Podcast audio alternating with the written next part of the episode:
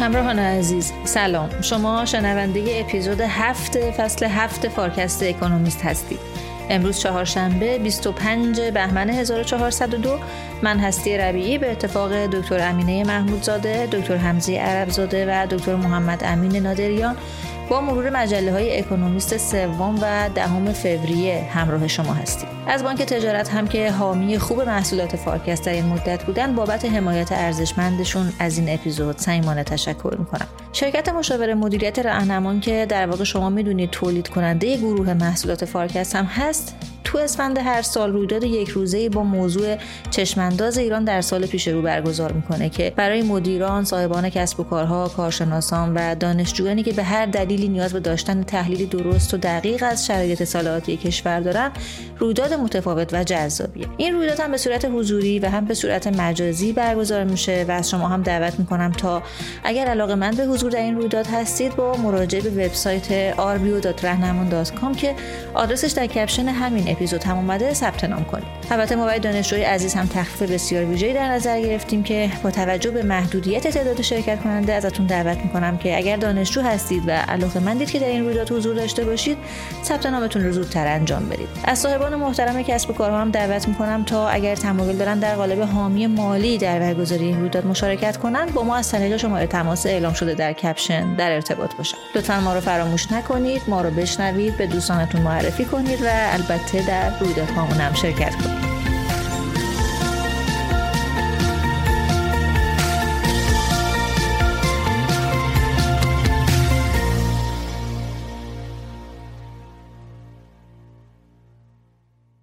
سلام حمزه جان. سلام به شما و سلام به مخاطبین عزیزمون در فارکست. خیلی خوشحالم که این هفته هم در خدمتتون هستم. خب شما این هفته برای ما مقاله چهار سال دیگر حضور جو بایدن به عنوان رئیس جمهور چه معنایی برای اقتصاد آمریکا خواهد داشت رو از صفحه 61 اکونومیست 3 فوریه انتخاب کردی چرا حمزه جان این مقاله رو انتخاب کردی و داستان این مقاله چیه؟ ببین مقاله اومده تحلیلی ارائه داده از اینکه اگه بایدن در انتخابات ریاست جمهوری امسال برنده بشه اقتصاد آمریکا رو به چه سمت و سوی می‌بره. بعد این تحلیلش هم بر مبنای دو تا سناریوی مختلف بررسی کرده. یکی اینکه دموکرات ها هر دو مجلس سنا و مجلس نمایندگان رو در اختیار بگیرن که خب در این صورت کار برای بایدن راحت میشه و می‌تونه اهداف اقتصادی خودش رو راحت تر جلو ببره و سیاست های خودش رو راحت تصویب کنه و اجرایی کنه. سناریوی دوم اینه که جمهوری خواه دست کم یکی از دو تا مجلس رو در اختیار بگیرن که خب در اون صورت دولت بایدن محدود میشه و مجبور میشه که با جمهوری خواه وارد تعامل و چونه زنی بشه. خب به هر حال چون احتمال هر دو این سناریوها وجود داره نفس این که ببینیم چه احتمالاتی پیش روی اقتصاد آینده آمریکاه به نظرم بحث جالبیه فی نفسه. ولی جدای از اون این مقاله اومده در خلال این بحث به یک سری از رویکردها و شاخصهای اصلی اقتصادی دولت بایدن نگاه کرده که خب البته خیلی از اون شاخصه و خیلی از اون سیاست هایی که مد نظر دولت بایدن بوده تصویب نشدن اجرایی نشدن.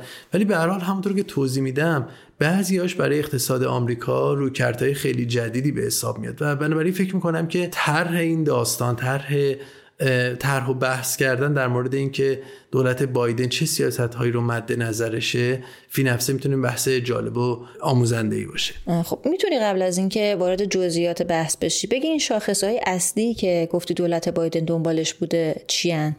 ببین اکونومیست میگه که اگه بخوایم بر مبنای طرحهایی که دولت بایدن تا حالا داده حالا چه اونایی که تصویب شدن و اجرایی شدن و چه اونایی که تصویب نشدن و بر اساس موزگیری هایی که خود بایدن و دولتش کردن نظر بدیم شاید بشه گفتش که اقتصاد مورد نظر دولت بایدن پنج تا المان اصلی داره. خب یکیش بحث سیاستگذاری صنعتیه. ما این مورد رو تو شماره قبل فارکست خیلی راجبش بحث کردیم صحبت کردیم. خب این همون المانیه که شاید بتونیم بگیم که مهمترین ماحصل اقتصادی دولت بایدن بوده. ما رد پای این بحث سیاست گذاری صنعتی رو تو سه تا قانونی می‌بینیم که بایدن تونست از تصویب سنا و مجلس نمایندگان بگذرونه. خب یکیش قانون نیمه هادیا بود یکیش قانون کاهش تورم بود یکی هم قانون مربوط به زیر ساختا خب این سه تا قانون سه تا هدف اصلی رو دنبال می‌کردن یکی بحث اقتصاد سبز و سازگار کردن اقتصاد آمریکا با مسائل محیط زیستی بود.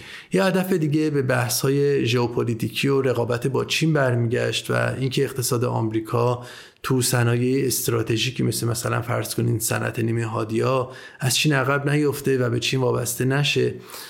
و هدف سومی هم که تو این سیاست گذاری صنعتی دنبال می‌شد این بود که بخش صنعت توی آمریکا تقویت بشه. نهایتا این سه قانون همه یک رویکرد حمایتگرایانه به اقتصاد داشتن و رقمی هم که برای این طرحها و این قوانین تصویب شد و اختصاص پیدا کرد خیلی بالا بود. ارزش پولی مجموع این سه قانون یه چیزی بود در حدود دو تریلیون دلار یعنی نزدیک به ده درصد GDP که خب قرار بود توی یک بازه زمانی قرار اختصاص پیدا کنه و تخصیص داده بشه به این نوع صنایع حالا ما این ستا قانون رو قبلا زیاد بحث کردیم.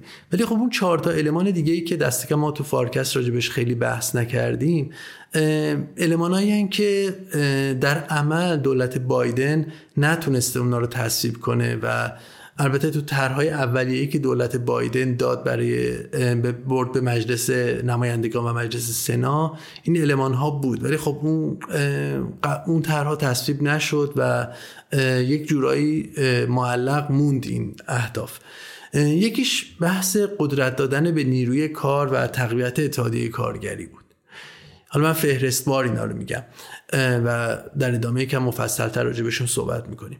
یکی دیگهش سیاست های اجتماعی و رفاهی بودن. مثلا سیاست های مثل دادن مرخصی زایمان با حقوق به خانم ها یا مثلا فرض کنید بحث ایجاد امکان نگهداری مثلا رایگان یا کم هزینه کودکان زیر سن مدرسه کودکانی مثلا فرض کنید سه چهار ساله. یکی دیگهش باز به بحث های competition policy برمیگشت به بحث سیاست گذاری رقابت برای ایجاد regulation و تقویت رقابت در بازار. و در نهایت هم element آخری که اکانومیست ازش حرف می‌زنه بحث افزایش مالیات روی شرکت ها و افراد ثروتمند جامعه بود.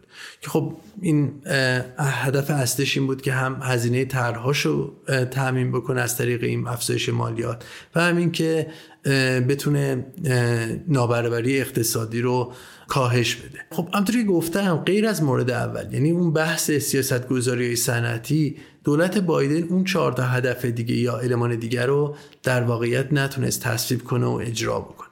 حالا پیش بینی اکونومیست اینه که اگه جمهوری خواه بتونن مجلس نمایندگان رو حفظ بکنن یا سنا رو در اختیار بگیرن یا البته خب هر دو رو اون وقت بایدن تو موضع ضعف قرار می‌گیره و خیلی بعیده که بتونه این چهار تا هدف رو بهش برسه و تبدیلشون کنه به قانون و عملی اجراییشون بکنه.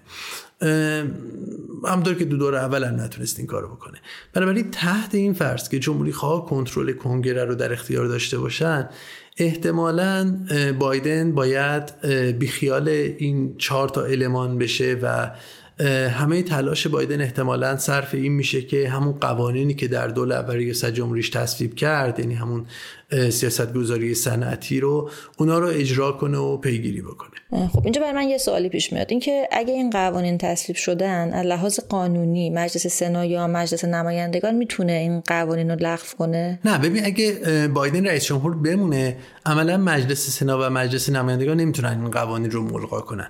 برای ملغا کردن این قوانین اجازه امضای رئیس جمهور لازمه. ولی علیرغم این موضوع سنا و مجلس نمایندگان این توان دارن که تو اجرای این قوانین مشکل ایجاد بکنن و تعلل ایجاد بکنن و عملا اجرای اون قوانین رو تضعیفش بکنن. می‌تونی یه مثال بزنی از اینکه مجلس سنا یا مجلس نمایندگان چجوری می‌تونن توی روند اجرای این قوانین اختلال ایجاد کنن؟ به مثلا قانون نیمه رو در نظر بگیر. خب طبق این قانون 50 میلیارد دلار دولت باید تخصیص بده به صنعت نیمه آدیا یا مثلا فرض کن 200 میلیارد دلار هم باید به بخش آرندی و تحقیقات علمی تو این زمینه تخصیص بده. اما این بودجه که داریم ازش حرف می‌زنیم سخفی که دولت اجازه داره و اوتورایزده که طی یک بازه زمانی چند ساله خرج بکنه و تخصیص بده. ولی تو هر سال مالی دولت باید بیاد رقم و نحوه دقیق تخصیص این منابع رو به تصویب کنگره برسونه. یعنی علیرغم اینکه دولت اجازه داره که مثلا تو یک بازه چند ساله تا سقف فرض کن 200 میلیارد دلار به آرندی تو بخش نیمه آدیا بده ولی تو هر سال مالی دولت بعد یه بار دیگه بیاد بگه دقیقا چقدر و به کجا این رقم ها رو قرار تخصیص بده و این هم باید به تصویب کنگره برسه. حالا کنگره تو هر سال مالی ممکنه بیاد همه بودجه مورد نظر دولت رو تصویب نکنه. مثلا تو همین سال مالی که الان توشیم دولت تونسته از تصویب کنگره بگذرونه که رقم 19 میلیارد دلار بده به سه تا مؤسسه تحقیقاتی فدرال. خب این رقم تخمین زده میشه که 30 درصد پایینتر از اون چیزیه که دولت امسال می‌تونسته و اترایز بوده برای آی... برای آرندی تو بخش نیمه عادی ها تخصیص بده. خب اگه کنگره از دست دولت بایدن خارج باشه این گپ احتمالا بیشتر میشه و جمهوری خواه این توان رو دارن که تو هر سال مالی بیان با قسمتی از این تخصیص منابع مخالفت بکنن. و عملا دست دولت رو تو اجرای این قوانین ببندن. خب همسه جان فرض کنیم که جمهوری خواهان اکثریت کنگره رو به دست بیارن و این سناریو اتفاق بیفته. اکونومیست اشاره داره که بایدن تو این شرایط فرضی چجوری می‌تونه کارش رو جلو ببره و آیا ابزاری داره که بتونه سیاست های خودش رو ادامه بده؟ ببین سیاست مدارا و احزاب هم چونه زنی می‌کنن یه چیزی میدن یه چیزی می‌گیرن و به یه توافقی می‌رسن. حالا در مورد در این مورد خاصم یه اشاره که اکونومیست داره فرض کن مثلا به قانون تکس ها یا قانون کاهش مالیات هایی که اگه باشه تو دوره ترامپ تصویب شد. خب خیلی از موارد کاهش یا تخفیف مالیاتی که توی اون قانون بود تا سال 2025 تموم میشه. خب جمهوری خواهم دنبال اینن که این قانون ادامه پیدا کنه و مالیات ها افزایش پیدا نکنه. بنابراین اکانومیست میگه که احتمالا بایدن تو یک همچین سناریویی می‌تونه به ازای ادامه دادن قانون کاش مالیات ها یا حالا قسمت های از اون با جمهوری خواه وارد چونه زنی بشه و امتیاز بگیره. ولی خب این نکته مهم دیگه هم هست اینه که ببین اکثر پولایی که تحت این سه قانون وارد اقتصاد شده و به اقتصاد تزریق شده به ایالت های قرمز تخصیص پیدا کرده. یعنی به ایالت هایی که پایگاه جمهوری خواه هستن. بنابراین خود این مسئله بیزینسمن ها و سیاستمدارهای اون مناطق رو که عموما جمهوری خواهند ترغیب می‌کنه که از این سیاست ها حمایت بکنه. حالا یک بخش دیگه داستان باز اینه که اشارم کردم اول صحبت. ببین خیلی از این مواردی که تو بحث سیاستگذاری صنعتی هست در حقیقت سیاست های حمایتی بودن که بایدن اینا رو تصویب کرده برای حمایت از صنایع حساس و استراتژیک به خصوص در برابر چین.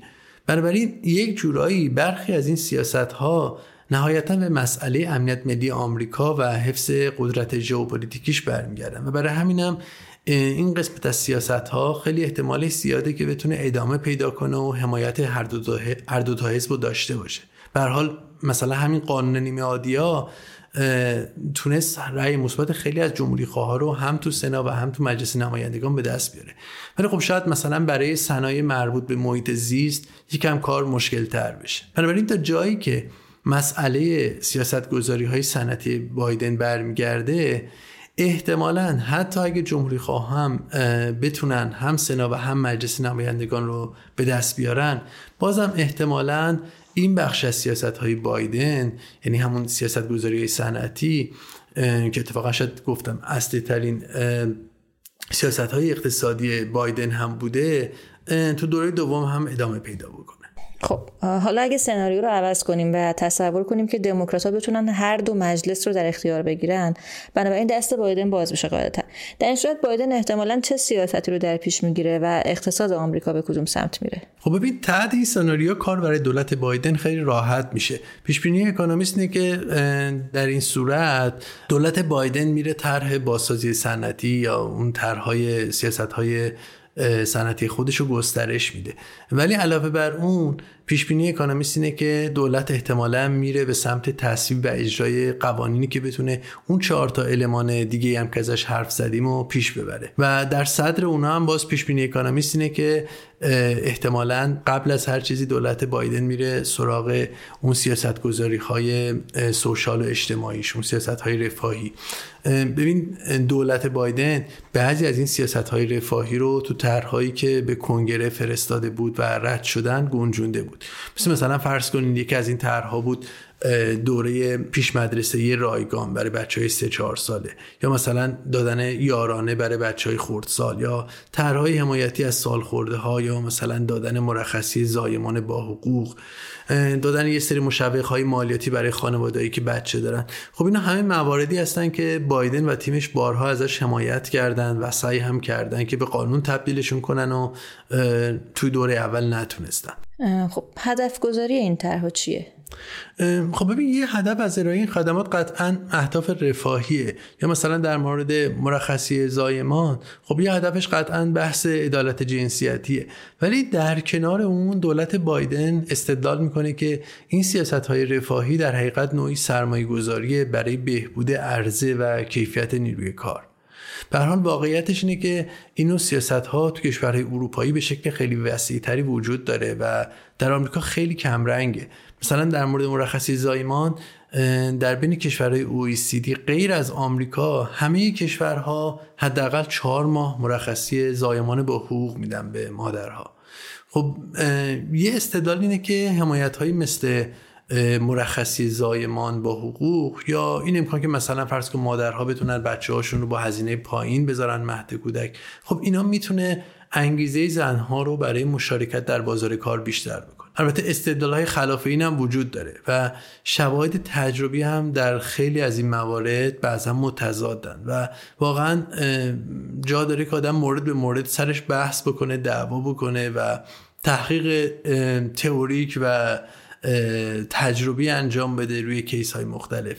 مثلا در مورد همون مورد خاص مرخصی زایمان فرض بکنیم بیشتر شواهد تجربی نشون میدن که حدی از مرخصی زایمان مشارکت زنها رو در بازار کار بیشتر می‌کنه.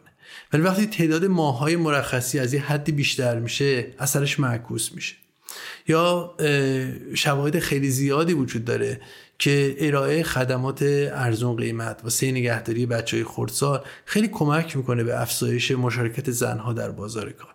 به حال اگه بخوام جمعبندی حرفم بگم این اهداف یک قسمتش قطعا بحث های رفاهی بحث های مربوط به فرض کنین عدالت جنسیتی یا عدالت و برابری اقتصادیه ولی یه جنبش حداقل توجیهی که دولت بایدن استدلالی که دولت بایدن داره اینه که می‌تونن به کیفیت و عرضه نیروی کار کمک بکنن. خب جان شاید بد نباشه که در مورد اون سه تا المان دیگه هم یه توضیح بدی اینکه هدف گذاریشون چیه و بایدن چی رو توی اون طرح و المان ها داره دنبال می‌کنه.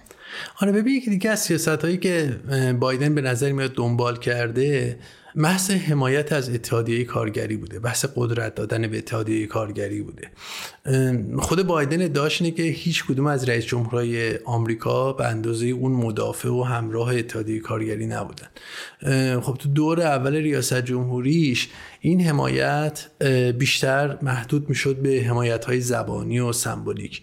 مثلا یادتون باشه توی سپتامبر کارگرای خودروسازی اعتصاب کرده بودن. بایدن رفت تو جمعشون رو صحبت کرد و ازشون حمایت کرد. خب این حمایت صرفا یه حمایت سمبولیک بود ولی همین هم تو تاریخ آمریکا سابقه نداشتی. خب یه رئیس جمهوری پاشه بره از اعتصاب کارگرها حمایت کنه و بره تو جمعشون. ولی خب واقعیتش اینه که بایدن نشون داده که به دنبال اینه که حمایت های عملی تری هم بکنه از اتحادیه کارگری. مثلا چند سال پیش بایدن رفت به دنبال تصویب این موضوع که یادم نیست دقیقا چه سالی بود ولی بایدن رفت دنبال تصویب این موضوع که یک سری از یارانه های حمایتیش رو مشروط بکنه به اینکه اون صنایع به اون شرکت هایی که می‌خوان این یارانه ها رو بگیرن لزوما کارگراشون رو از کارگرایی که عضو اتحادیه کارگریان استخدام کرده باشن. ولی البته خب کنگره با این شرط و با این طرح بایدن مخالفت کرد و نذاش که عملی بشه. ولی به هر حال خود این تلاش نشون میده که جدگیری بایدن نسبت به موضوع چجوریه. و یکی دیگه از جایی که بایدن تو مسئله اتحادیه کارگری روش پافشاری کرد مسئله قانون قانونی بود به اسم Protecting the Right to Organize فارسیش میشه قانون حمایت از حق سازماندهی. خب این طرح به دنبال این بود که به نیروی کار قدرت بیشتری بده در مقابل کارفرما. مثلا قدرت بده به نیروی کار برای تشکیل راحتتر اتحادیه کارگری حق اعتصاب یا مثلا گسترش collective bargaining خب همزه جان فکر کنم بد نباشه اگه مفهوم collective bargaining رو یکم برای شنوندگان ما توضیح بدیم آره ببین collective bargaining یعنی اینکه دستمزدها بیان با چانه زنی بین اتحادیه ها و کارفرماها تعیین میشن. یعنی یه جوری تعیین دستمزد متمرکز. در مقابل اینکه فرض کن دستمزدها مستقیما از طریق چونه زنی بین خود نیروی کار و کارفرما تعیین بشن. توی این طرح حمایت از حق سازماندهی یکی از اهدافش گسترش همین collective bargaining بود. البته خب این طرح هنوز هم به تصویب سنا نرسیده ولی خب اگه دموکرات ها اکثریت دو تا مجلس رو به دست بیارن احتمالش خیلی زیاده که بایدن باز بیاد روی این طرح پافشاری بکنه و سعی کنه که اون تصویب بکنه. این همزه می‌تونی یکم راجع به تاثیرات اتحادی های کارگری و بحث collective bargaining روی اقتصاد کلان توضیح بدی. مثلا اتحادیه کارگری و collective bargaining چه تأثیری روی بهرهوری و رشد اقتصادی داره هدف اصلی اتحادیه کارگری و بحث collective bargaining و امثالهم بیشتر یه جور حمایت از نیروی کار در مقابل کارفرماست. یعنی یه جور هدف عدالت حالا شاید بهتر باشه بگی برابری اقتصادی و اجتماعی رو دنبال می‌کنن. یعنی ضرورتا فلسفه وجودی اتحادیه کارگری مسئله افزایش بهرهوری و چه رشد اقتصادی نیست. ولی خب بحث و تحقیق هم تو این زمینه کم نبوده یعنی تو رابطه بین collective bargaining و اتحادیه کارگری و, و اقتصاد کلان تو این زمینه هم به خصوص تو دهه 80 و 90 کارهای تحقیقاتی زیادی انجام شده. حالا چه کارهای نظری و چه کارهای تجربی. حالا فقط بخوام یه مروری بکنم. ببین یه دیدگاه این بود که اتحادیه کارگری سعی می‌کنن دستمزدها رو افزایش بدن و خب خود این موجب ضربه به کسب و کارها میشه و نهایتا بیکاری رو بالا می‌بره و در نهایت به خاطر بالا رفتن بیکاری این خود نیروی کاره که ضرر می‌کنه. و بنابراین معتقد بودن که باید بازار کار بره به سمت آزادسازی و کاهش قدرت اتحادیه کارگری. خب دیدگاهی که فرض کنین مارگارت تاچر دنبال می‌کرد یا ریگان دنبال می‌کرد بر اساس همین نگاه بود.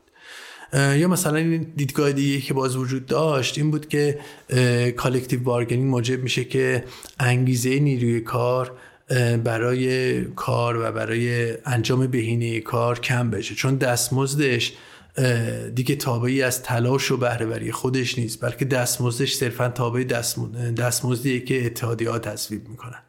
خب ولی اون طرف داستان هم برخی اقتصاددانا بودن که روی فواید اتحادیه ها و اثرات مثبتی که کنید collective bargaining می‌تونه روی اقتصاد کلان بذاره دست میذاشتن. مثلا خب یه استدلال بود که نیروی کاری که تحت حمایت اتحادیه است رو سختتر میشه اخراج کرد.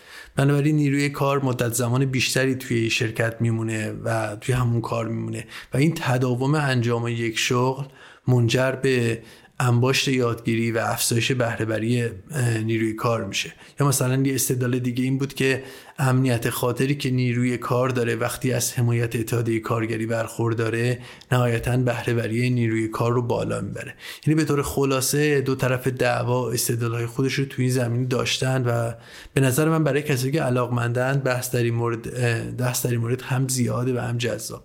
ولی به هر حال روندی که تو اکثر کشورها توی به خصوص از دهه 80 و به خصوص 90 به بعد دیدیم این بود که به مرور اتحادیه کارگری تضعیف شدن و collective bargaining هم نقشش تو اقتصادها کم رنگ تر شده. خب پس شاید همین حمایت بایدن از اتحادیه ها یکی از دلایلی باشه که بایدن رو متهم می‌کنه که رویکردش بر ضد business هاست. آره خب این که حتما یه عامل بوده ولی خب یه جهت دیگه هم که باز منجر به اتهام ها میشه رویکردیه که شاید دولت بایدن داره نسبت به بحث competition policy یا سیاست گذاری رقابت بحث انحصار توی بازار.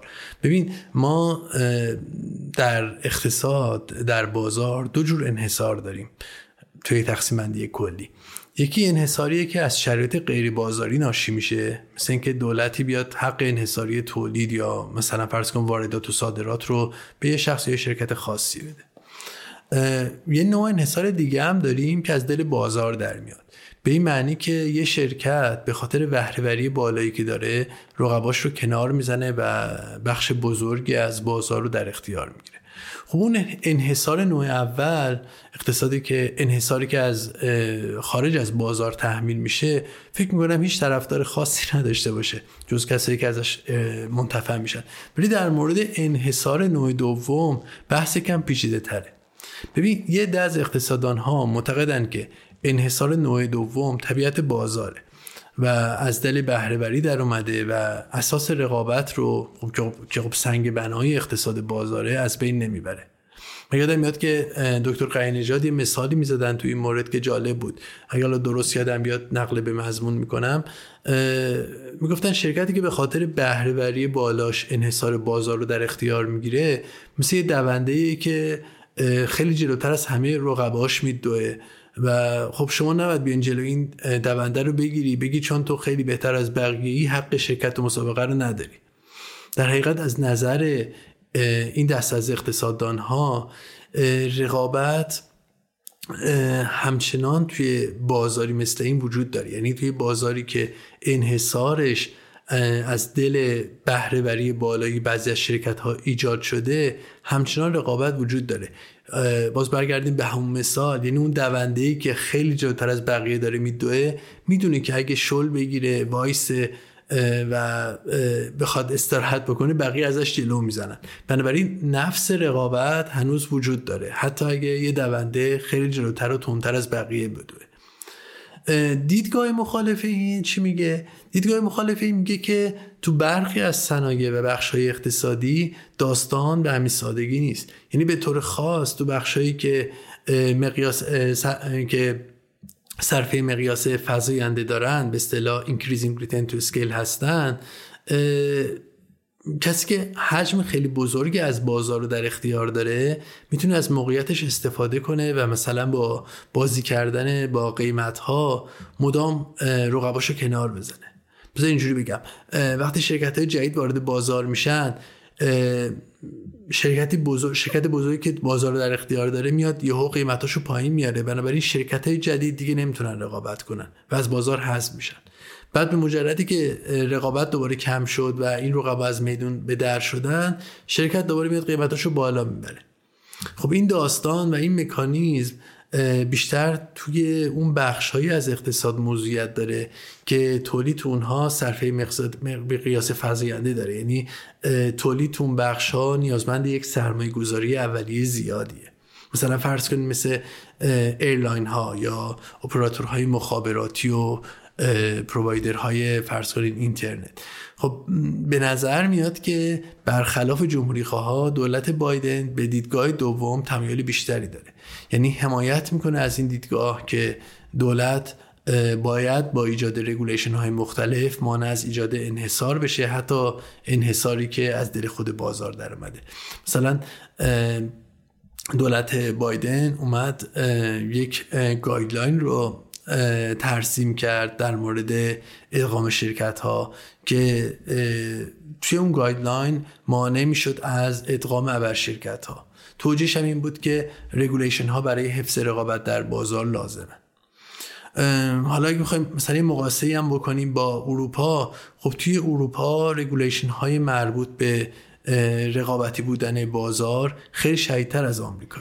خب حالا قبل از اینکه کم کم بحث رو جمع کنیم بذارین سوالو بپرسم که خب سیاست گذاری صنعتی بایدن و بعدم برنامه های اجتماعی که بهش اشاره کردی همش به معنی کلی هزینه برای دولته خب برنامه دولت بایدن برای تامین بودجه این سیاست ها چیه؟ مثلا با فرض اینکه دموکرات ها هر دو تا مجلس رو در اختیار بگیرن و دولت بایدن بخواد هم سیاست گذاری صنعتیش رو گسترش بده هم بیاد برنامه های خدماتی و رفاهی دولت ها افزایش بده چجوری می‌خواد منابع لازم برای این برنامه ها رو تامین کنه؟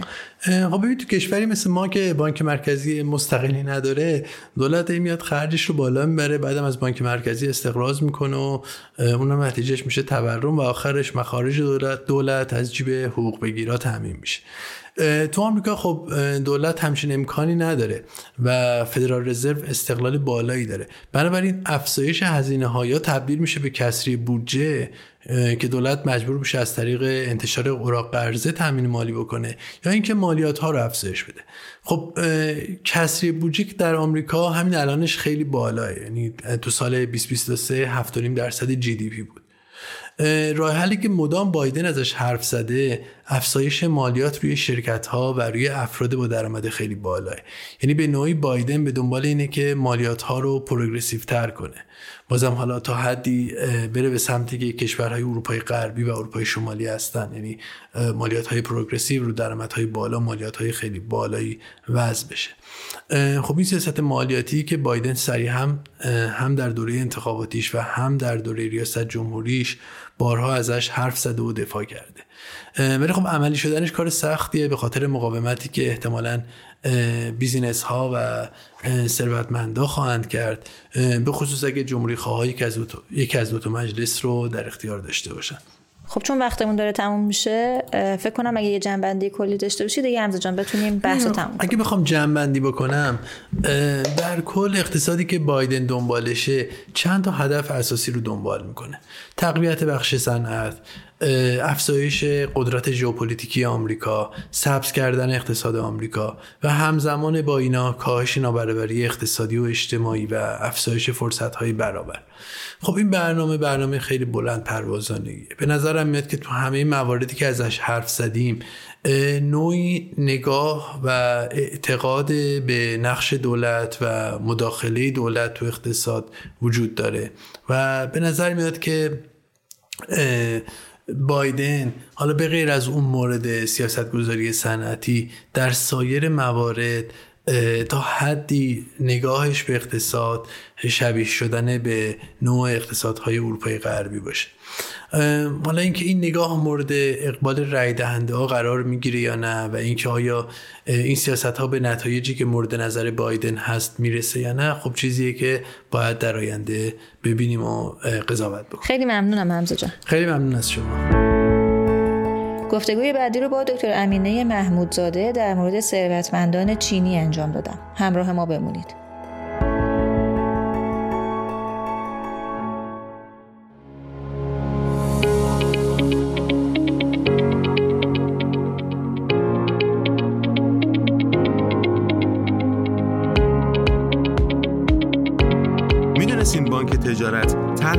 طرح جدیدی داره به نام کالانو.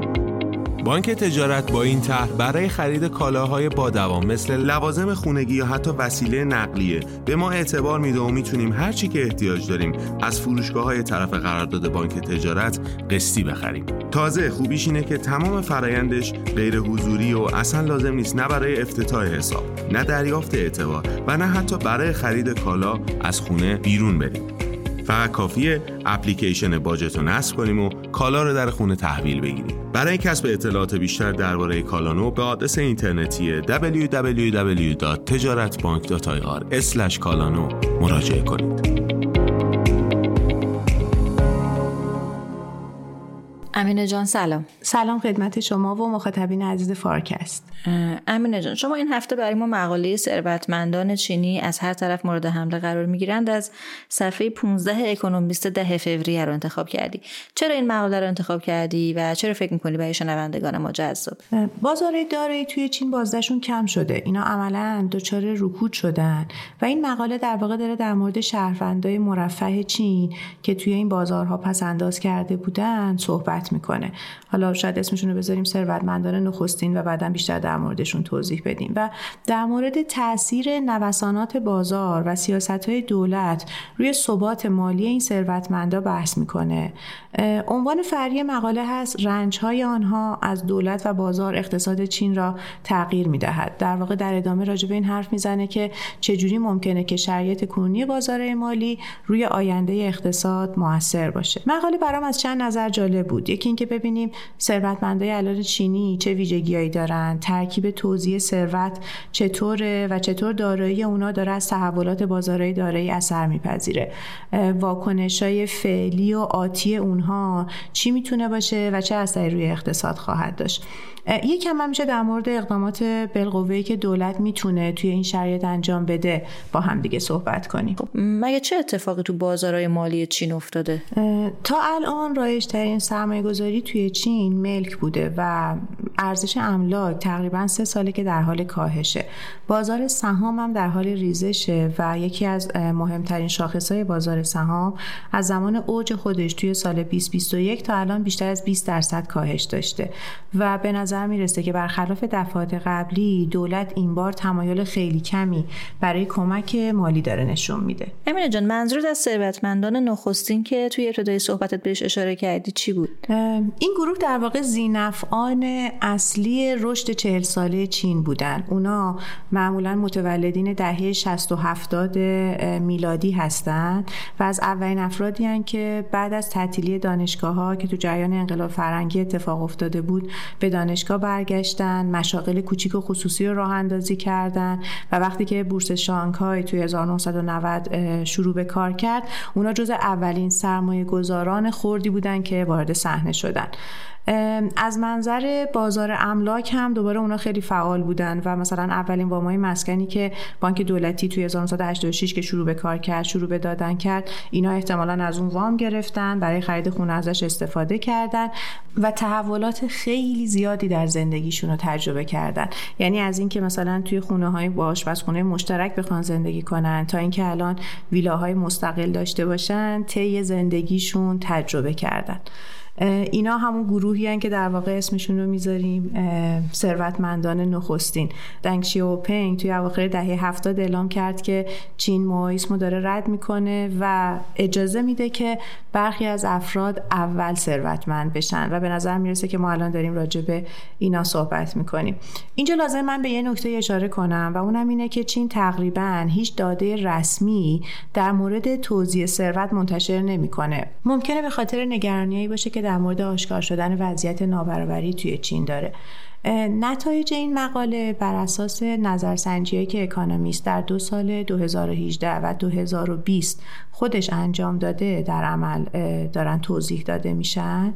توی اون نظرسنجی از شرکت کنندگان در مورد درآمد و سرمایه گذاریشون سوال پرسیده شده و پاسخها بر اساس ترکیبای جمعیت شناختی چین بازسازی شدن که بتونن یه تصویر از وضعیت کلی به ما بدن. و اینطوری ما می‌تونیم بفهمیم که در واقع ترکیب دارایی ها چجوریه و توضیحش بین افراد به چه شکلی هست. این داده های نظرسنجی نشون میدن که حدود 50 درصد ثروت چین در اختیار 113 میلیون نفره یعنی هول و 8 درصد جمعیت. و این افراد خالص داراییشون بین یک تا 10 میلیون یوان هست.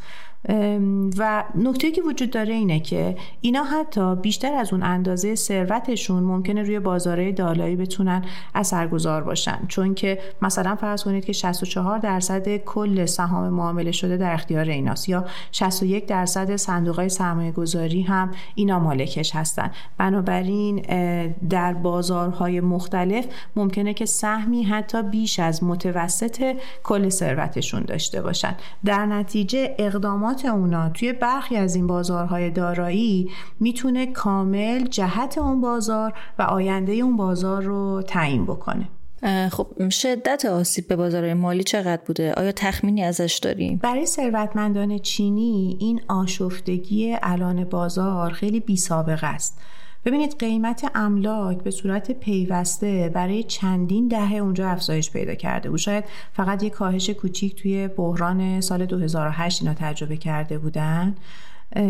و الان خب همونطور که راجع بهش صحبت خواهیم کرد این افزایش قیمت متوقف شده. بازار سهام خیلی بی‌ثبات‌تر شد حتی از بازار املاک بوده و در دفعه های قبلی که این اتفاق می افتاده دولت برای جلوگیری از شکستهای بزرگ مداخله می کرده و عملا سرمایه گذارا بازده به نسبت بالایی رو می‌تونستن کسب بکنن. این بار که در واقع دولت مداخله نکرده اینا خیلی افت شدیدی در بازده داراییاشون دارن دریافت می‌کنن و خب این خلاف انتظارشونه. نتیجه نظرسنجی نشون میده که اینا بازدهی سالانه 20 تا 40 درصدی رو انتظار داشتن و آنچه که داره اتفاق میفته خیلی پایین تر از اینه. مثلا فرض کنید که متوسط رشد سالانه درآمد شخصی بین سالهای 2013 تا 2018 هلوش 11 درصد بوده و بعد به 7 درصد کاهش پیدا کرده و طی دو سال اخیر رسیده به 5 درصد. بنابراین به نظر می‌رسه که یه روند نزولی مستمر داره برای اینا اتفاق میفته و این خلاف تجربه قبلی که داشتن. خب کدوم بازار آسیب دیده؟ معمولا وقتی یه بازار دارایی دچار رکود میشه افراد می‌تونن برن سراغ بازارهای جایگزین دیگه. همونطور که گفتیم تقریبا نیمی از ثروت مسکن چین به ثروتمندان نخستین تعلق داره. سالها رسانه های چینی در مورد اینکه قیمت آپارتمان شهری در حال افزایش جشن می‌گرفتن و مردم رو تشویق می‌کردن که پول وارد کنن و از طریق این پسنداز بتونن وضعیت آینده خودشون رو بهبود ببخشن. چینیا توی سال 2021 حدود 16 تریلیون یوان برای خرید خونه خرج کردن. و چیزی که خیلی جالبه اینه که به نظر می‌رسه که هلوش 30 درصد معاملاتی که توی بازار املاک هست در واقع با هدف سرمایه گذاریه و نه برای زندگی. منتها تو این شرایطی که الان هستیم املاک برای خیلی از اون سرمایه گذاری که وارد شده بودن تبدیل به یه مین زمینی شده. این مین زمینی تعبیریه که برای اون سرمایه گذاریه که ارزش خودشون رو دارن از دست میدن و ثروت شخص رو از بین می‌برن توی چین این روزا استفاده میشه.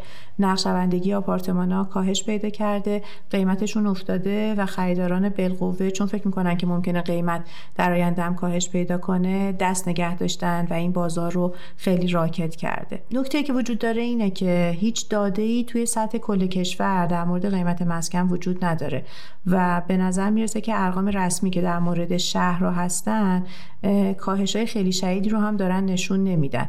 مثلا فرض کنید که در مورد شانگهای تقریبا کاهش قیمت رو نشون نمیدن. این در حالیه که تحلیلگرای محلی که دارن مشاهده محلی و مقطعی می‌کنن میگن که توی یه سری از مناطق مرکزی قیمت بین 20 تا 30 درصد کاهش پیدا کرده و احتمالا توی سال 2024 کاهش بیشتری هم داشته باشه. ببینید این عدم اعلام قیمت ها که قراره به افراد سیگنال بده که اینا برای آینده باید چه کار کنن چه جوری تصمیم بگیرن مقایسه کنن بازده دارایی مختلف رو خودش سردرگمی و نااطمینانی سرمایه رو تشدید می‌کنه و حتی ممکنه که باعث یه سری رفتارهای گله‌ای در مورد اونا بشه چون اطلاعات ندارن و ممکنه که به مثلا رفتارهای اشخاص خاص یا نهادهای در واقع مالی خاص بخوان اعتماد بیشتری از درک خودشون بکنن و مبتنی بر اون برن. به هر حال به نظر می‌رسه که بین درک اقتصاددانا و ارقام رسمی که اینجا داره اعلام میشه یه تفاوتی وجود داره. غیر از بحث املاک این تعبیر همین مینه زمینی رو اگه بخوایم جستجو کنیم صندوق امانی تراست هم دوباره بالا میان. و همینطور سایر نهادهای مالی که برای مدیریت ثروت افراد ازشون استفاده می‌کنن. اینا هم الان تبدیل به یه مینه زمینی شدن. یه تصویری ازشون داشته باشیم. اینا تقریبا دو نه دهم تریلیون دلار رو از یک و سه میلیون نفر در واقع جمعآوری کرده بودن. حدود سی درصد منابعی که در اختیار گرفتن و برای خرید اوراق قرضه سهام و یونیت صندوق سرمایه گذاری استفاده می‌کنن. هلوهوش 7 درصدش رو به توسعه دهندگان املاک عملا اینا اختصاص دادن که می‌دونیم خود اونا هم الان درگیرن. و خب به شرکت های دولتی هم وام می‌دادن. ببینید به نظر می‌رسه که از اونجا که نظارت کافی روی این صندوق های امانی هم نبوده اونا محل خرجشون لزوما با آنچه که در موردش ادعا می‌کردن هم یکی نبوده. مثلا قرار بوده که روی املاک سرمایه گذاری نکنن ولی رفتن و سرمایه گذاری رو انجام دادن و خب الان عملا آسیب دیدن. پس بنابراین اشخاص ثروتمند حتی اگه می‌خواستن از طریق متنوع سازی مثلا هم برن توی املاک هم برن توی صندوق های امانی یه جور ریسک خودشون رو کم بکنن به خاطر این در واقع نظارت ناکافی در عمل موفق نبودن. و نکته که هست اینه که این صندوق امانی این روزها نکولشون هم خیلی بالا رفته و پرداختایی که قرار بوده به افراد انجام بدن و در عمل دارن انجام نمیدن و به نظر می‌رسه که افراد هم راهی برای برگردوندن این پول خودشون ندارن و به نظر می‌رسه که دعاوی حقوقی چندان فایده بخش نخواهد خب پس چرا دولت دخالت نمی‌کنه؟ ایده مقاله اینه که دولت می‌خواد از سفته بازی و تشکیل حباب توی بازار دارایی جلوگیری کنه. بنابراین اینطور اینطوری نیستش که هر نهاد یا شرکت مالی که دچار مشکل بشه رو بخواد بره و ازش حمایت بکنه. نکته ای که هست اینه که این اقدام به نظر می‌رسه که یه مدت هم هستش که توی چین شروع شده. مثلا توی سال 2018 پلتفرم‌های وامدهی آنلاین که هول یه تریلیون یوان وامای معوق داشتن اینا تقریبا از بین رفتن و بعد سعی کردن که وامدهی خارج از نظام بانکی که خب نظارت کمتری روش بود و احتمال نکولش بالاتر بود اینا رو هم بخوان از بین ببرن. نسبت به سال 2016 الان مقدار این وامدهی خارج از بانک تقریبا نصف شده. و نکته ای که وجود داره اینه که مثلا وقتی ما ترکیب ثروت رو توی خانوارهای چینی نگاه می‌کنیم می‌بینیم که هلوهوش 80 درصد ثروتشون توی مسکن متمرکز شده. بنک یه مقایسه دستمون باشه توی آمریکا این عدد تقریبا 30 درصده. بنابراین از یه طرف در واقع دولت چین می‌خواد قسمت رگولیتد و تحت نظارت نظام مالیش رو تقویت بکنه و از اون طرف نشون بده که اگه وارد قسمت های غیر رگولیتد افراد بشن لزوما از حمایت های مستقیم دولت بهره نخواهند شد. و خیلی هم نگران قسمت رسمی نظام مالیش نیست. چون مثلا بانک ها اینا سرمایه گذاری در واقع خوبی داشتن و وام مسکن هم الان بخش بزرگی از اون داراییشون رو داره تشکیل نمیده و یه نگاه دیگه هم اینه که خب حالا که قیمت ها در واقع داره میفته قیمت خونه داره میفته دولت های محلی می‌تونن برای در واقع مسکن کم درآمد این خونه ها رو بخرن و ازش بخوان بهره مند بشن. و شکل حمایتی که دولت داره انجام میده عملا بیشتر متمرکز روی افرادی که ثروت کمتری دارن. مثلا داره تلاش می‌کنه که بیشتر از 2000 تا بانک روستایی رو که ارزششون تقریبا 6 تریلیون دلاره اینا رو بخواد با هم دیگه ادغام بکنه که یه مؤسسات تقویت شده ای ایجاد بشن که اینا بتونن به اون افراد فقیرتر خدمات ارائه بدن. منتها خب در مورد ثروتمندا به نظر می‌رسه که اقدام قابل ملاحظه ای نداره. مثلا فرض کنید که توی سال 2022 که چند تا بانک کوچیک ورشکست شدن عملا سپرده های بزرگ بالای 500 هزار یوان توسط دولت پرداخت نشدن. امیر جان نظر خودت در مورد این اقدامات چیه؟ به نظرم می‌رسه که مقاله یه مقداری یه طرفه نوشته شده. این معمولا وقتی که بازارهای مالی دچار مشکل میشن دولت باید یه اقدامی انجام بده. ولی این اقدام لزوما به معنی حمایت مستقیم از افراد نیست. شاید موثرترین کار تقویت تنظیمگری رگولاتوری توی این بازارها باشه. شفافیت فعالان بازار بخواد زیاد بشه نهادهای مالی اطلاعات خودشون رو منتشر کنن توی همون زمینه ای که ادعا می‌کنن سرمایه گذاری بکنن. و نااطمینانی که می‌تونه نه فقط امروز اشخاص بلکه وضعیت فردای اونا رو هم تحت تاثیر قرار بده از این طریق کاهش پیدا بکنه. حمایت مستقیم از همه به یه اندازه حتی می‌تونه تو این شرایط به ضد خودش بدل بشه و رفتارهای مبتنی بر ریسک پذیری رو خیلی تقویت کنه. در نتیجه وضعیت بازارها بدتر بشه و زیان ناشی از عملکردشون هم بیشتر. دولت چین تو ایجاد وضعیت رکودی بازارهای مالی و همچنین سلامت پایینی که الان این نهادهای مالی دارن تجربه می‌کنن نقش جدی داشته. و طبیعتا اگه بخواد که یه وقتی نرخ رشدش برگرده و پایدار بمونه حتما باید این مورد رو اصلاح کنه که یه اقداماتی هم همونطور که گفتیم تا الان در موردش انجام داده هرچند کند بوده در این زمینه. ولی نمیشه گفت که اینکه الان حمایت مستقیم از اشخاص داره نمی‌کنه. و مثلا با مداخله نرخ‌های بازدهی رو داره بالا نمی‌بره یا اینکه داره زیان خودش بر نمیداره اینا عملکرد نامناسبی به نظرم بیشتر باید پرسید که فعالانه و در مقام یه بازارساز برای توسعه بازارهای مالی و کاهش ریسک فعالیت تونا چه اقداماتی داره انجام میده. و مقاله راجع به این تیکه کاملا ساکته و حرفی نمی‌زنه. خب این وضعیت که در مورد افت ارزش بازار دارایی ها و اقدامات دولت در موردش صحبت کردیم چه اثری روی آینده اقتصاد چین می‌ذاره؟ زیانهای شدید بازارهای مالی معمولا یه سری سازوکارهای اقتصادی رو فعال می‌کنن. یکی از اولین اتفاقات اینه که چون ثروت افراد کاهش پیدا می‌کنه بنابراین میزان مصرفشون کم میشه و خب این می‌تونه روی تقاضای اقتصاد و رشد اثر بذاره. و حالا اگه اینو در نظر بگیریم که چین ممکنه به خاطر اون در واقع جنگ تجاری که به گونه ای درش درگیره تقاضای خارجیش هم دچار مسئله شده باشه این اثرش می‌تونه اثر حاشیه‌ای بازاریابی بزرگتری تلقی بشه. یه داستان دیگه اینه که چون معمولا این تحولات بازارهای مالی با افزایش نااطمینانی همراه هستن انگیزه افراد برای پسنداز احتیاطی رو زیاد می‌کنن. تخمینی که در چین صورت گرفته نشون میده که احتمالا هول و سه واحد درصد نسبت به جی دی پی میزان پسنداز افزایش پیدا کرده باشه.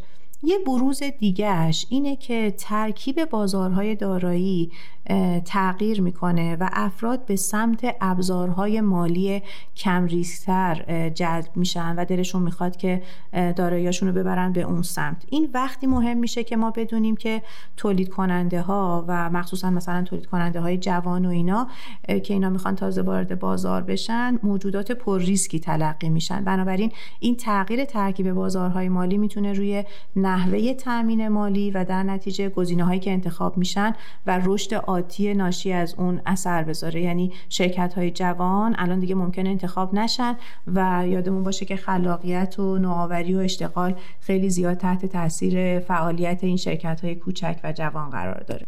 این بحث اگه بخوام به صورت مصداقی به شما نشون بدم مثلا می‌تونم تحولات صندوق های بازار پول مانی مارکت فاندا رو براتون بگم که از مثلا 8 تریلیون یوان توی سال 2020 رسیده به بیش از 12 تریلیون یوان. و خب این دلیلش اینه که آدما احساس امنیت بیشتری می‌کنن چون می‌دونن پولشون اونجا خیلی سریع مثلا می‌تونن برن نقد کنن و اینا.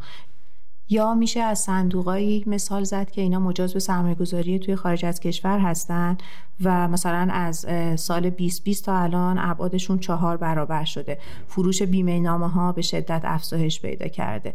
بنابراین افراد به نظر می‌رسه که دارن میرن به سمت سرمایه گذاری های امتر و اینا همونایی هستن که برای چندین دهه عملا نیروی محرکه رشد چین رو داشتن فراهم می‌کردن. و کاهش اعتماد اینا خودشو به شکل قابل ملاحظه ای داره توی نظرسنجی ها نشون میده. یه مسئله دیگه هم هست. که می‌تونه اثر بازارهای مالی رو در این شرایط برای اقتصاد چین حتی شدیدتر هم بکنه و اون در واقع کاهش نرخ رشد دستمزده که خب طی یکی دو سال گذشته نسبت به تمام سالهای قبلی افزایش دستمزد خیلی کمتر بوده و این به افراد این سیگنال فقیرتر شدن و نااطمینانی نسبت به وضعیت رشد آینده رو به شکل جدیتری می‌تونه منتقل کنه در نتیجه مشاهداتشون در بازار مالی رو با واکنش های شدیدتری می‌تونه مواجه بکنه. خب این پیامدهای غیر اقتصادی که اشاره کردی چیا هستن؟ آیا بروزی هم داشتن؟ توی حالت حدی ممکنه که پیامدها محدود به پیامدهای اقتصادی نباشن. مقاله با ابراز نگرانی در مورد پیامدهای اجتماعی و سیاسی گسترده تر در واقع بحث خودش رو به اتمام میرسونه و میگه که اگه این افراد که تا الان حامی دولت چین بودن و در واقع عملا نیروش بودن و بازوش بودن برای اینکه این رشد رو بخواد ایجاد بکنه اینا الان بخوان ناامید بشن و اعتمادشون نسبت به دولت بخواد سلب بشه این ممکنه که پیامدهای در واقع سیاسی و اجتماعی هم داشته باشه. یه بروزهایی در واقع در شبکه اجتماعی وجود داره ولی همچنان به نظر می‌رسه که مردم سعی می‌کنن مسئله رو تقلیل بدن به مسئله اون شرکت های مالی که الان دارن پولشون رو پس نمیدن و گسترشش ندن تا سطح خود دولت. ولی به هر حال ابعادش اگه بخواد گسترده بشه می‌تونه بروز غیر اقتصادی هم داشته باشه. خیلی ممنونم امینه جان. خیلی ممنونم که این فرصت رو در اختیار من قرار دادین. گفتگوی بعدی رو با دکتر محمد امین نادریان در مورد تغییرات اقلیمی و اقتصادی در مصر انجام دادم. همراه ما بمونید.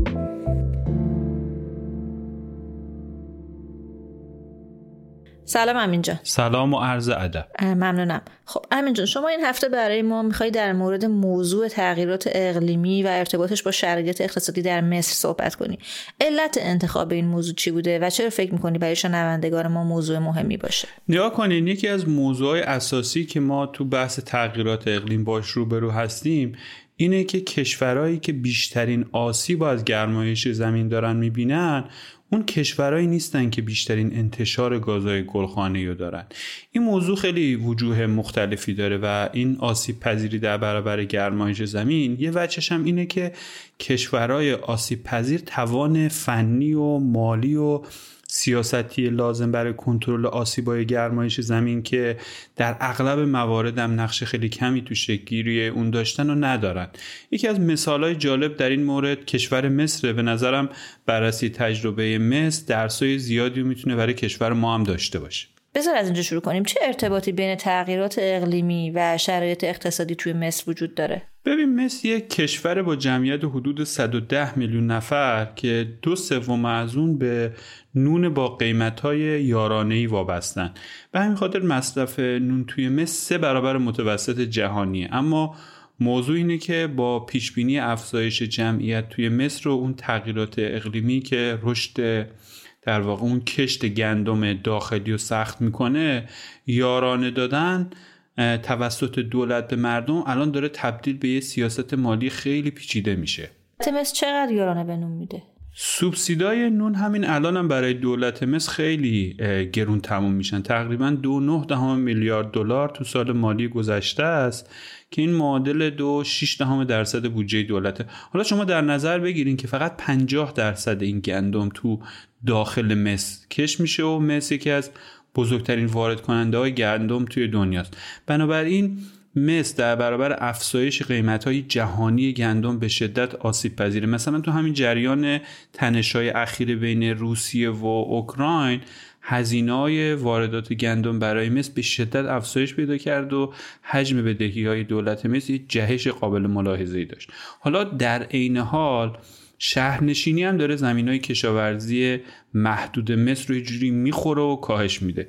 زمین قابل کشت که بیشتر توی نوار حاشیه‌ای نیله فقط 4 درصد از مساحت کشور تشکیل میده و مثلا گسترش شهرنشینی تو اطراف اسکندریه که این دومی شهر بزرگ مصر بین سالهای 1987 تا 2017 حدوداً یک دهم زمین های کشاورزی رو از بین برده. بنابراین الان پیش بینی میشه که تولید داخلی گندم تا سال 2060 با کاهش حدود 10 تا 20 درصد مواجه بشه و حالا چون تغییرات آب و هوایی توانایی کشور رو برای تولید خودکفای غذا محدود ترم کرده و افزایش سطح آب دریا باعث کاهش کیفیت خاک دلتای نیل شده و محصولات کشاورزی رو داره از بین می‌بره دماهای بالاتر و کاهش بارش ممکنه منجر به برداشت کمتر هم بشه. حالا در صورتی که برای جبران این کم بود.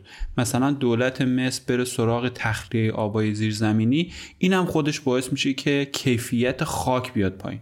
حالا شما در نظر داشته باشین که توی اتیوپی هم همین اخیر توی بالادست نیل داره یه صد احداث میشه که مخزن اون یه طوری طراحی شده که می‌تونه 88 درصد جریان سالانه اون رودخانه نیل رو متوقف کنه. بنابراین باعث میشه که مقدار آبی که به سمت پایین رودخونه میره کنترل بشه. حالا شما در نظر داشته باشین که جمعیت مصر هم الان پیش بینی میشه که تا سال 2050 برسه به 160 میلیون نفر. طبعا تقاضا رو زیاد می‌کنه. و الان بانک جهانی اومده پیش بینی کرده که مصر نیاز به 5 میلیون تن گندم اضافی علاوه بر اون 20 میلیون تن گندم مصرفی سالانه فعلیش خواهد داشت و برای تولید اون 5.5 میلیارد متر مکعب آب نیاز داره که این معادل 10 درصد جریان سالانه رود نیله. حالا پرداخت یارانه به گندم در مصر تو این شرایط به این معنی که کشاورزا بدون توجه به این کمبود آب همچنان برای کشت گندم طبعا انگیزه دارن و دولت مصر تو این شرایط میگه که قصد داره برای بحثای mitigation and adaptation بحثای در واقع climate تا سال 20 بیاد حدود 246 میلیارد دلار تا سال 20 سرمایه گذاری کنه که این معادل 10 درصد تولید ناخالص داخلی جاری مثل و کشوری که الان تو شرایط فعلی هم با بحرانهای اقتصادی جدی مواجهه به نظر من با شرایط خیلی پیچیده و دشواری مواجه خواهد شد. خب پس شما داری میگی که جمعیت داره زیاد میشه منابع به خاطر تغییرات اقلیمی و شهرنشینی داره محدود میشه. حالا اگه دولت هم منابع کافی برای حمایت از مردم نداشته باشه خب شرایط برای زندگی مردم خب طبیعتا خیلی سخت میشه. حالا داستان این بحران اقتصادی چیه؟ ببین بدهی دولت مصر تو سال 2023 در حدود 89 درصد تولید ناخالص داخلیش تخمین زده شده. بدهی خارجیش 37 درصد جی دی پی. تا حالا صندوق بین المللی پول چهار بار برنامه های نجات از طریق اعطای وام به دولت مصر رو داشته. حالا شما در نظر بگی که درآمدهای ارزی دولت مصر از اداره کردن کانال سوئز و توریسم و اینا تو سال گذشته به شدت کم شده و نرخ ارز بازار آزادم توی مصر به شدت زیاد شده و قیمت هر دلار تو بازار آزاد. حدود 70 پوند مصره که بیشتر از دو برابر قیمت رسمی اعلامی دولتی که یه چیزی حدود 30 پوند مصره. با وجود اینکه دولت مصر الان توی شرایطیه که نرخ ارز رسمی رو باید افزایش بده اما نگران اینه که کاهش ارزش پول ملی در برابر دلار باعث بشه که اون نسبت بدهی خارجی به جی دی پی بالاتر هم بره. و از همه مهمتر این که قیمت مواد غذایی رو زیاد می‌کنه. به ویژه اینکه گندم قوت قالب این کشوره و حجم زیادی از اون واردات. در واقع همونطوری که شما هم اشاره کردی از یک طرف ما شاهد اینیم که به خاطر عوامل جمعیتی و شهرنشینی و می‌تونم بگم سبک مدرن زندگی تقاضا برای مواد غذایی و به طور خاص گندم داره زیاد میشه.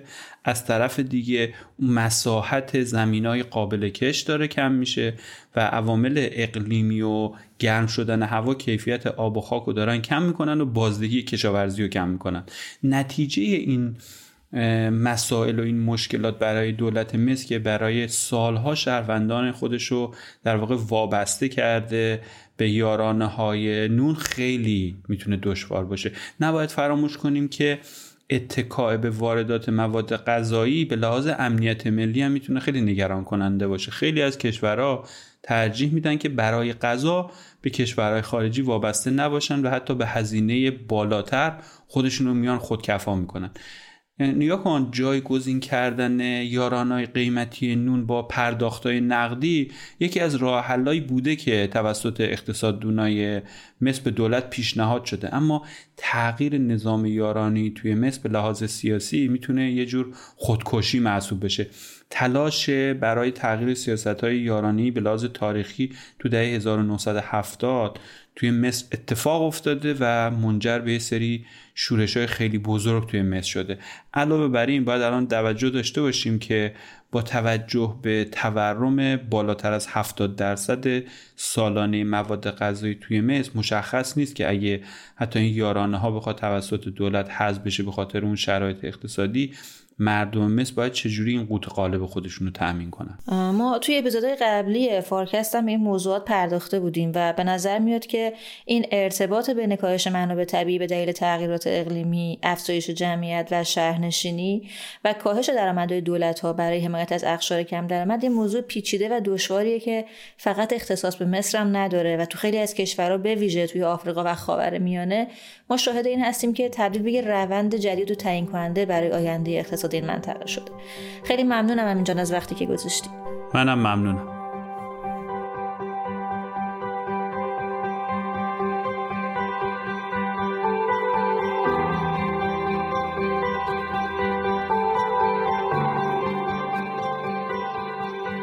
از اینکه شنونده اپیزود هفت فصل هفت فارکست اکونومیست بودید از شما بسیار ممنونم. از بانک تجارت هم بابت حمایت خوبشون از این اپیزود صمیمانه تشکر می‌کنم. لطفا اگر ما رو میشنوید و دوست دارید که بتونیم تولید فارکست رو به صورت منظم ادامه بدیم از هر روشی که براتون مقدوره چه اسپانسری و در واقع حمایت مالی چه پرداخت از طریق پلتفرم حامی باش و یا حتی کمک به انتشار بیشتر محصولاتمون ازمون حمایت کنید. فارکست رو می‌تونید به صورت فصل شده و در قالب گروه محصولات مختلف با مراجعه به وبسایت رهنمان پیدا کنید یا ما رو در پلتفرم های مختلف پادگیر مثل کست باکس، گوگل پادکست، اپل پادکست و فیدیبو بشنوید و دنبال کنید. ضمن اگر دوست دارید از انتشار گروه محصولات فارکست و همینطور رویدادها و خدمات مختلف شرکت مشاور مدیریت رهنمان مطلع بشید، ما را از طریق کانال تلگرام رهنمان دنبال کنید. اگر هم سوالی دارید که فکر می‌کنید ما در گروه فارکست یا شرکت مشاور مدیریت رهنمان می‌تونیم پاسخگوی اون باشیم، ما رو در اینستاگرام و لینکدین follow کنید.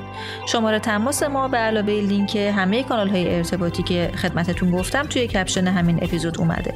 لطفا ما رو فراموش نکنید ما رو بشنوید و به دوستانتون هم معرفی کنید. من هستی ربیعی هستم و روز روزگار خوشی رو براتون آرزو می‌کنم. خداحافظ.